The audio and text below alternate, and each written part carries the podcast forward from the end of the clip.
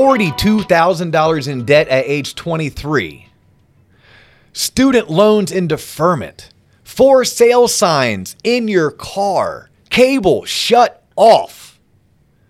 If this is you, you need to listen to this episode of the Loan Officer Podcast with me, Dustin Owen, and back by popular demand, my man Kyle Scholl, K Scholl, because he's been $42,000 in debt at 42 at, at age 23. I have driven around Central Florida with for sale signs in my Ford Explorer Sport Trac while my cable was cut off and my student loans were deferred. And if you saw us today, there is no way in hell you would believe us. This episode is a bonus episode because Kyle and I just wrapped up a kick ass 45 minute podcast where he and I went back and forth sharing his experiences as a financial advisor, as a real estate agent. Kyle talked about growing up and some of the awesome lessons that were taught to him by his father. We talked about just general personal finance habits. But as we got to the, to the end of our show, Kyle started sharing a story that I thought, oh my God, A, this is really good, but B, we're kind of out of time. So here we are. We're, we're back at it. And we're going to spend the next 20 minutes really talking about that particular life event. And as time permits, I'll be more than happy to share my own particular life event. But truly, if you are someone who finds yourself in a hole and possibly feeling a little bit in despair, don't. There is a way out. There is a light at the end of the tunnel. And let's learn from Kyle's story. So, Kyle, walk us through it. Sure. You were 23, 22, is that right? Yeah. So in the previous show, we, we talked about how I mentioned sometimes people don't wake up financially until they hit rock bottom, right? Yes. And that's what happened to me. Okay. so, you know, it, to anyone listening, if you are in that situation, just know this too shall pass and you're going to get through it. It's not going to be fun. It's not going to be glamorous and it's not going to be easy. It's going to be it's going to take work and it's going to be hard and it's going to take some sacrifice. But if you're disciplined and if you have a passion to improve your financial situation, 100% it is absolutely possible. Okay, so um, age 18, you go off to Tallahassee, Florida. You are a student at Florida State University. You're double majoring in real estate and finance. Mm-hmm. Yet there's some discipline that is not in place. What was it? Were you were you overspending? Were you just not working? Was it a combination of both? Did you have maybe a life event happen where maybe you were hospitalized and had a huge medical bill? Thank God that wasn't the case. Okay. No. So, again, I don't mind sharing some personal stuff because people have personal lives, right? And this is my personal story. I'm the second oldest of four boys, and my parents split up when I was. I keep on looking at John like he knows. you, you remember John when, when when our parents split up? They split up when I was 12. Okay. And this isn't uh, you know a psychologically like t- tremor in my in my life, but it happened, right? I did. I've never uh, been fortunate. Well, I shouldn't say that. I don't know. I've never I've never gone to therapy for it. Okay. I, I don't know if that's the right way of saying it. And a lot of people go to therapy. I don't want to offend anybody. Um, My therapist would dig up the 12 year old you, and yes, you would find out that some of your quirkiness is from that. But uh, that's not for this episode. Correct. Yes. Well, that happened, right? That's part of my story, part of my life. So, 12 parents split up. Uh, they got back together. They, they never remarried, got back together, and then split up again. And when my dad remarried, I, I just, that was very eye opening to me to see your mother and father be with other people. That was just very weird. And when I started to learn more about my father's history, it then started to become very clear because I was just about to go off to college. Okay. And I was thinking back through my dad's experience, right? So, my dad, when he was a senior in college at Purdue up in Indiana, he had a son and a son on the way. Wow. So, okay. senior in college. I don't know how people handle that at that age. So when my dad advised me to really enjoy college, I took his advice. You went all in. I did, and like you're talking about like spring breaks, Panama City, Cancun. Like were you like doing it all? the Bahamas. Yes. Like were you like in Atlantis No. on a credit card? No. Okay. No, I wasn't that crazy. But I'll tell you what I did do. I made the intentional decision not to work. Okay. And I knew because, it, again, in the previous episode, we spoke about how I did grow up working, right? Lawn care business with my older brother when I was 10. Got my first job, I think, at 13 or 14. Yeah, saved enough money to buy a little motorcycle. and, mm-hmm, mm-hmm. Okay. I actually applied for a job at Restoration Hardware mm-hmm. when I was 14. And they said, hey, you'll be 15 in two weeks. Come back then and we'll hire you for our shipping and receiving. So work has been in my blood since pre teenage years. And you've shared some stories about how your kids are on a great path with that as well, which is fantastic. I encourage that. But going back to the debt situation, right? Personal situation, personal story. I didn't want to work. I wanted to truly uh, enjoy college and I wanted to really get it all out of my system, so to speak. And I did that. And then I graduated from college and I was like, holy crap, what just happened? So, out of curiosity, I mean, this is the bars on Tennessee Street. This is Guthrie's at 2 a.m. Like, you weren't meal planning it. You were living off campus. You were hitting the spring breaks, right? You were enjoying college. Dustin, were you, were, you weren't there with me. I wasn't I know there we you. looked I- like brothers. I have been to Guthrie's in Tallahassee, Florida after 2 a.m. But no, I was a student at the University of Central Florida. Yes. May have had some friends up in the Tallahassee area that I would go visit. and I'm going to date myself a little bit here, but I, I was in Tallahassee back when there was a Blockbusters in, in Tallahassee. Oh, okay, yeah. yeah, yeah, yeah. That's that, that's when I was in college. So so so here you go. So you, you have fun in college, Yes. right? Learning from dad a little bit, have Yeah. fun in college, but now you're 22, 23, you're graduating and you find yourself in this Yeah. huge hole. yeah, um, There had to have been some magic, some kind of secret sauce, some potion that you took, some well you drank from, and poof, it all disappeared. I would tell you what the secret sauce is, but you have to go to Financial Awareness with K Scholl on YouTube to find out. No, I'm just, I'm just no, I'm- Financial awareness with K. Scholl. That is S C H O L L on YouTube. no, the, I, the great tee up. There's no secret sauce, right? Uh, I, I will say though, the secret sauce is just rolling your sleeves up, good old fashioned work, right? I've always had a pay by performance job, and that's a, I would say that is a clear line in the sand between a regular W two structure where you make X number of dollars per year you put away X number of dollars for your future, and your paycheck is relatively predictable And consistent, yes. and consistent. My paychecks had a little bit of consistency to them, but they were also based off of my hard work, right? We mentioned I was in real estate for my first seven years after school. So if you have a month where you only uh, have zero closings, I say only zero, when you have zero closings, you're getting no money. And not only are you getting no That's money, That's consistent. Zero, Yes. zero, zero. so you had so I was in a pay by performance type of job. If you are not if you're listening to this and you're not in a pay by performance job, then you have to do a little bit more work. You have to either find a side hustle or you have to go to your boss's office and say, "Hey boss, I would like more responsibility. I would like to earn your trust. I would like to learn what our company or what our organization needs for us to be a better organization. What can I do to help get us there? There's a term for that. Intrapreneurship. We did an episode on it probably about a month or two ago with Louis Valsaint. Mm. Um, and I had never heard of the, the, the term until Louis came in. Intra. Intra. Not yes. entrepreneurship. Not intra. Intra is outside. Intra, inside of your organization. If you're not in a pay for performance type career, Mm-hmm. then you have to learn how to become an entrepreneur. How do you bring more value to your organization so you can leverage more income for yourself? Correct. Which is the hard work you're describing Yes. that's going to then allow me to dig myself out of this hole that I created because there's probably no magic pill. Yeah.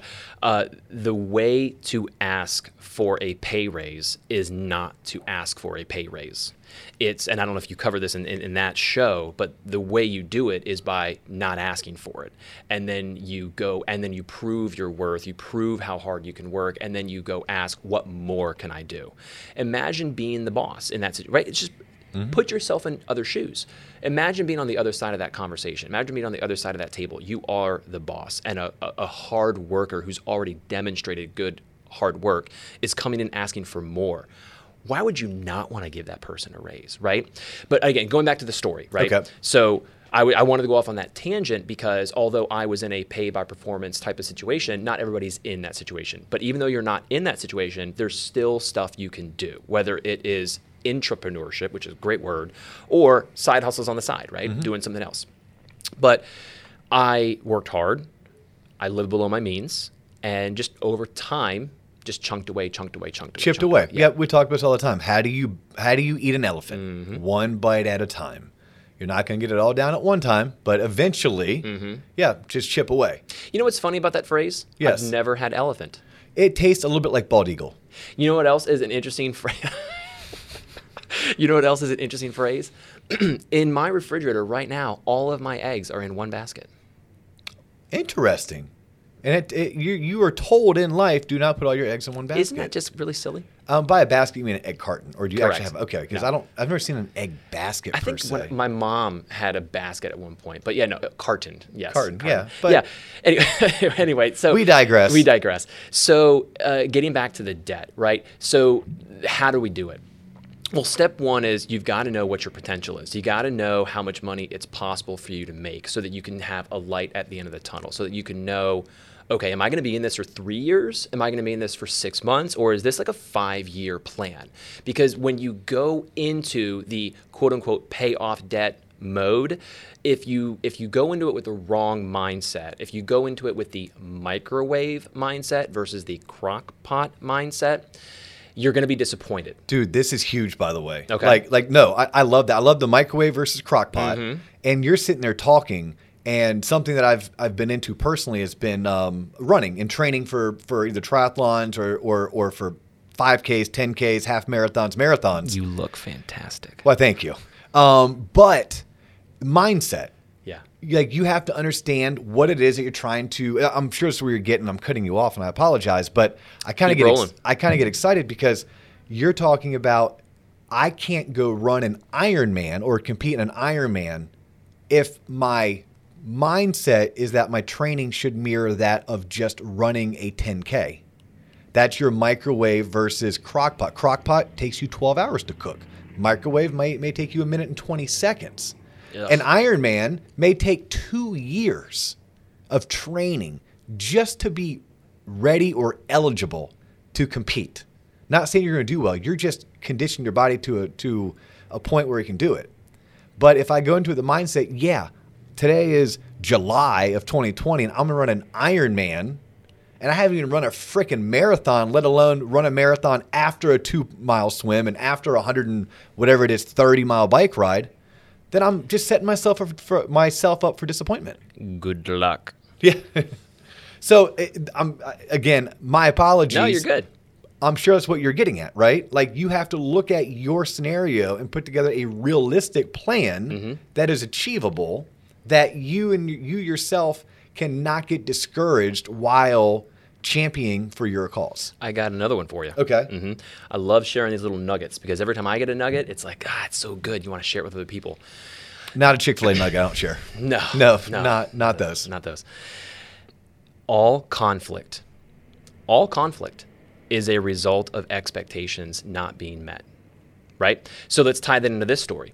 If your expectations going into paying off your debt are, I could do it in six months, I could do it in 10 months, and it takes you two years, well, when you're seven months in, when you're 10 months in, and you're struggling and you're nowhere near your goal, you're going to give up. You're going to say the words, Oh, I deserve this. I'm seven months in. Mm-mm. Nope, you don't deserve it. You're not there yet. You're not ready yet. Your expectations weren't set. So say that again because I love that uh, phrase. Yep. All conflict. Yep. So I didn't. I, I stole this from somebody else that Yeah. shared it with me. So it's not original. All conflict between you and your spouse, you and your kid, you and the people that work with you, your clients, your customers. All conflict is a result of expectations not being met. So if you can set the right expectations going into any scenario, you're going to have a great outcome because you're going to know what's expected of you and you're going to know what's expected of your budget. You're going to know what's expected of how quickly you can accomplish your goal, whether it's paying off debt or whether it's anything else at your job or at life. How long did it take you to pay off your forty-two thousand dollars in debt? And was it all credit card debt? Are you lumping in student loans and credit cards Yeah. into that, or student loans and car payments into that? So my 42,000 was divided almost evenly around 2021 in credit cards and around 21 and change in, in student loan debt. Okay, because in, there's certain things like student loan debt that, on a personal level, Mm-hmm. I can see as an evil necessity Mm-hmm. if it was taken down or taken out Mm-hmm. the debt in a educated manner that was responsible. Credit card debt, there's typically nothing responsible about it, and typically the the decisions were emotional, not educated, Not thought out. not thought out at The all. The nickel beer at Potbelly's was not thought out. Well, because you showed up on non-nickel beer night and decided to stay, but uh, that's a whole nother podcast and a whole nother story.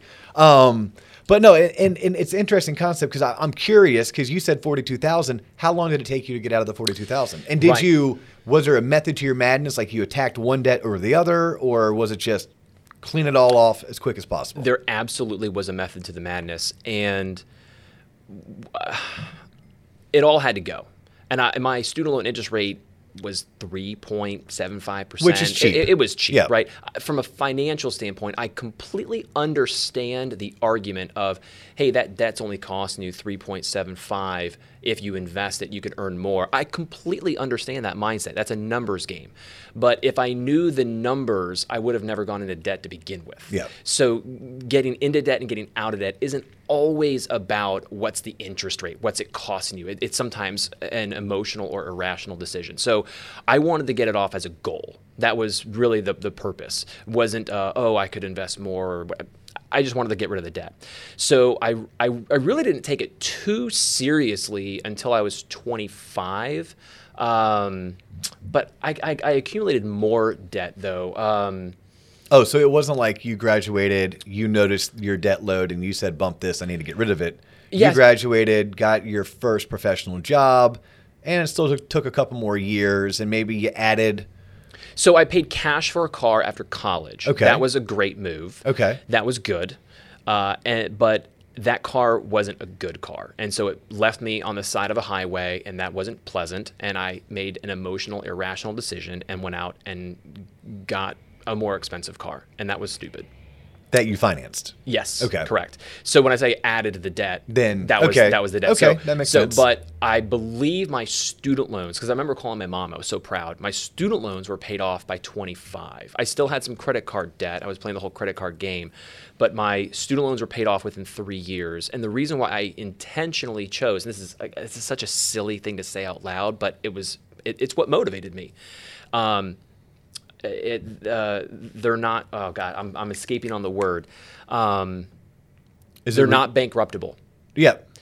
No matter where you go, no matter how far your life takes you, your student loans are not bankruptable, right? I could file bankruptcy and get rid of my house, get rid of my car, get rid of credit card debt, arguably, I think even get rid of medical debt Yes. as well. Your student loans are not bankruptable. The moment I found that out, it's it really did scare me. Even though the interest rate was so low, it motivated me, right? Again, going back to what is personal. And because it was personal and it motivated me, I said, wow, I really want to get rid of this. So, yes, the interest rate on the student loans was smaller. Yes, my student loan monthly payment was $123 versus my car payment was 323, but I wanted to pay off the student loans first. So, I paid off the student loans first by 25 and then by the time I was 29, I had added a more. I had uh, the, the the the debt, the credit card debt was paid off, put back on, paid off, put back on, and then got car, like I mentioned. At 29, uh, I was married, had my first kid on the way. We were completely debt free and had, I think, like 40 grand cash in, in the bank. So so 22 to 29 seven years Seven years. seven years but i mean i I probably when you add it all up together and then you throw the cash in there it probably could have happened faster but at the end of the day that's Well, that's and, the story and I think what's important about that story right there is is it doesn't matter where you start. Mm. It's it's a matter of where you finish, where you get there. understanding it's a journey. And just like on any journey or any adventure, not everything is always going to go your way. You're going to have your setbacks. Not every day is going to be a good day. But if you can take more steps forward than steps backwards, then you're still moving in a positive direction. But it's a mindset and it's nothing that you do snap your fingers and it goes away. You don't close your eyes and, and, and wish it uh, into non existence. No, you acknowledge it and you make changes. I mean, Mm-hmm. that's that's what you did. You acknowledge that, oh shit, I have some debt and I don't like this. What do I need to do? Well, I need to control my income. Right? Whether it's to get a job, whether it's to get a better job, whether it's to earn a raise, whether it's to get a side hustle, change careers, and you quit spending money, whatever those habits were. And you know, I look at, my life, and that that is it. And I opened up and introed this podcast with your story, kind of coupled with mine, because you weren't the one who is cutting off your cable, who is trying to sell two cars that unfortunately you were upside down on. Um, you weren't deferring. I was deferring student loans because I was like, hey, maybe I don't pay these because my interest rate's three percent. Let me attack these credit cards that I owe ten or fifteen thousand dollars on, whose rates are fourteen point nine nine percent. Um, and it was a combo. It was truly a combo of all of the above. I like you, and by the way, this does give us a leg up. People in professions that that that are in the pay for performance have the better opportunity. It's not a guarantee. I mean, I was in a training class with 78 individuals. Wow. After my first year, that 78 was down to 37. After year two, 37 was down to 17. So that means that many people failed out of our profession. Good job. I thank you. I know when you worked at can I say where you worked before? Sure. When you worked at Northwestern Mutual, it was probably something very similar. There are a lot of people hired into the system and you made it. or even in real estate, because really your 20s were real estate, your 30s were financial advisor. Yeah. So, uh, uh, so in real estate, again, you have to work hard, but there were there was 2008, 2009. I didn't leave real estate till 2012, as it was really kind of ramping back up, right, doing well. 2008 and nine for three years. It's called a RIF, a reduction in force. I survived multiple RIFs. I've even got pr- promoted just prior to so you got to work hard. You have to, you know, know your boss's boss. I don't know where we're going with this, but um, No, all, all I was getting at is that um, when someone is looking at their per, their current situation, Yep. and they're feeling as if they're lost and Yes. that it's impossible, you're proof that it's possible. I'm proof that it's possible. You and I, one could argue, had a leg up because we work in professions where it is a eat what you kill. Therefore, we can go out and kill and kill and kill and kill and eat and eat and eat and eat, meaning we can increase our income substantially much faster than someone who is who is in a profession where their income is more determined by their role within the organization. Mm-hmm. But the people who make that argument need to also understand that where I came from, I was one of 17 surviving two years later when it started off a class of 78. You were in real estate at arguably one of the worst times, new construction home sales, where you saw your colleagues being cut, terminated, cut, terminated, and you didn't let it deter you. So, it's an opportunity. And, and thank you for helping jog my train of thought. I started in a class of 12, and this is going to sound a little harsh because I really enjoyed getting to know all 11 other people. But as each one, whether it be by personal decision or by other decisions, left, I crossed a name off because every time I crossed somebody else's name off of that phone list uh, th- of colleagues of mine, it meant that I was still here. Yep. And after 11 months, I believe I was the only one out of 12 remaining. Um, it's it's very challenging to to walk into a financial advisor type of career path because it, it very much so is either who do you know that you could help already through people around town, or you got to go out there and bust your butt and really make something of yourself. And it's very challenging. Yeah, it's it takes some hard. it takes some hustle and drive. And I think my point being was um, we all have our own unique situations. We all have our unique challenges. Mm-hmm. And my advice to anyone listening to this would be stop the self-limiting beliefs and, and the and the self-imposed doubts. Right? Quit making excuses. Understand that that your challenge could also be one of your biggest strengths. Um, because your friend that you see is possibly quote unquote doing it, don't make an excuse for why they're doing it and you're not. Mm-hmm. Just focus on you and mm-hmm. how you can go out there and do it. Mm-hmm. But your story and my story, I wanted to share because people who know us now may only see who we are now from a financial standpoint and want to be more like like we were or like we are and not know or forget we weren't always there. Do we? How are we doing on time? I'll probably wrap it up next couple minutes. Okay, because I want to go one more step further because we're talking about when we were in our 20s. Mm-hmm. Well, my wife and I intentionally decided, right? I changed my. We started a family. I changed my careers. We intentionally decided to invest in her career. She constantly was seeing people. My wife is in uh, in healthcare. She's a nurse. She was constantly seeing people come into her unit and leaving, uh, and and progressing in their career. And and so my, my point in sharing that is we went and reinvested back into her career. And she does very well now. And I'm very proud of her. She works really hard. But people sometimes in the hospital, in the operating room, sometimes judge her from time to time because of how much money she makes now. But what people don't always realize is the debt that comes with that type of risk. Um, and, and I share that because even though I got out of debt at 29, we strategically, on purpose, invested in her career and we're paying off student loans again now, but way easier. Well, and way I bet you sat down and God, that is a whole like I say it's a lot. Like, oh, that's another episode. But this is a this what I'm getting ready to say is a whole episode in itself, Mm-hmm. Which is you guys sat down, I bet, and looked at the ROI, the return on investment on that education. Mm-hmm. Absolutely. And how does it correlate monetarily? Absolutely. because the the episode I want to do one day, Mm-hmm. and I may need to bring in an expert from uh, higher education. Sure. is I get a little bit bent out of shape and perturbed that people are going out spending hundreds of thousands of dollars on postgraduate degrees that help them earn two to three grand more a year. Mm. And I start running the numbers on ROI, and you're never going to make your money back. Yeah. Or when you do, it's a ridiculous amount of time 25, 30 years. Yeah.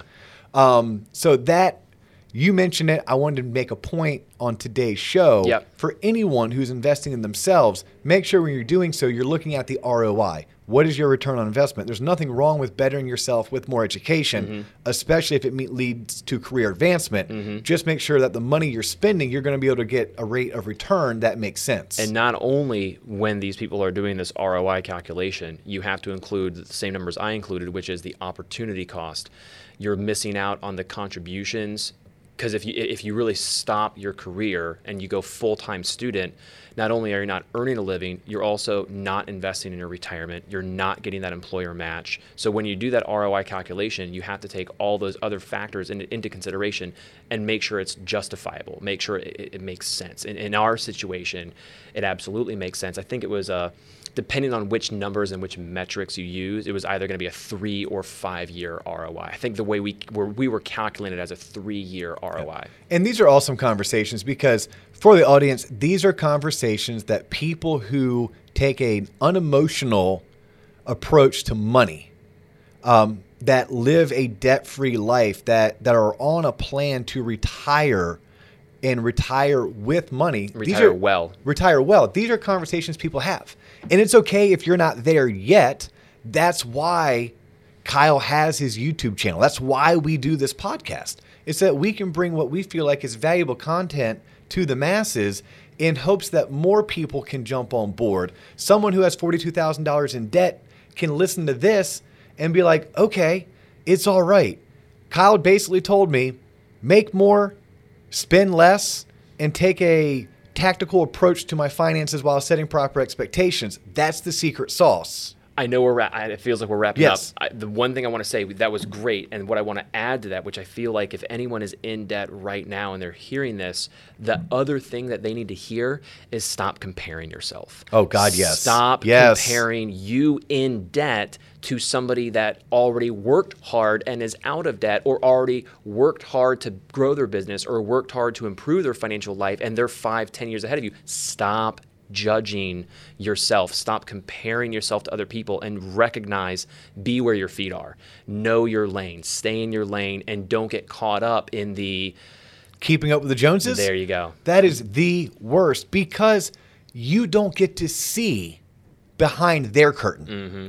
And I'm pretty sure you're not letting them in to see behind your curtain. But if more people did, what we would find is that you don't want to keep up with the Joneses. So what you said right there is is paramount. I couldn't echo it times a billion wouldn't be enough. Because yes, stay in your lane. I love it. Stay in your lane. If you find today that you are not where you want to be financially, it's okay. It's okay. Start tonight, start tomorrow. One step, one foot in front of the other, step by step, you can get there. If you need some words of encouragement, if you need some practical advice, if you need some entertaining videos that'll help you get there or help you stay on course, Kyle, YouTube channel. Financial awareness with K. Scholl. He's K. Scholl. I'm Dio. This is the Loan Officer Podcast, and we are out.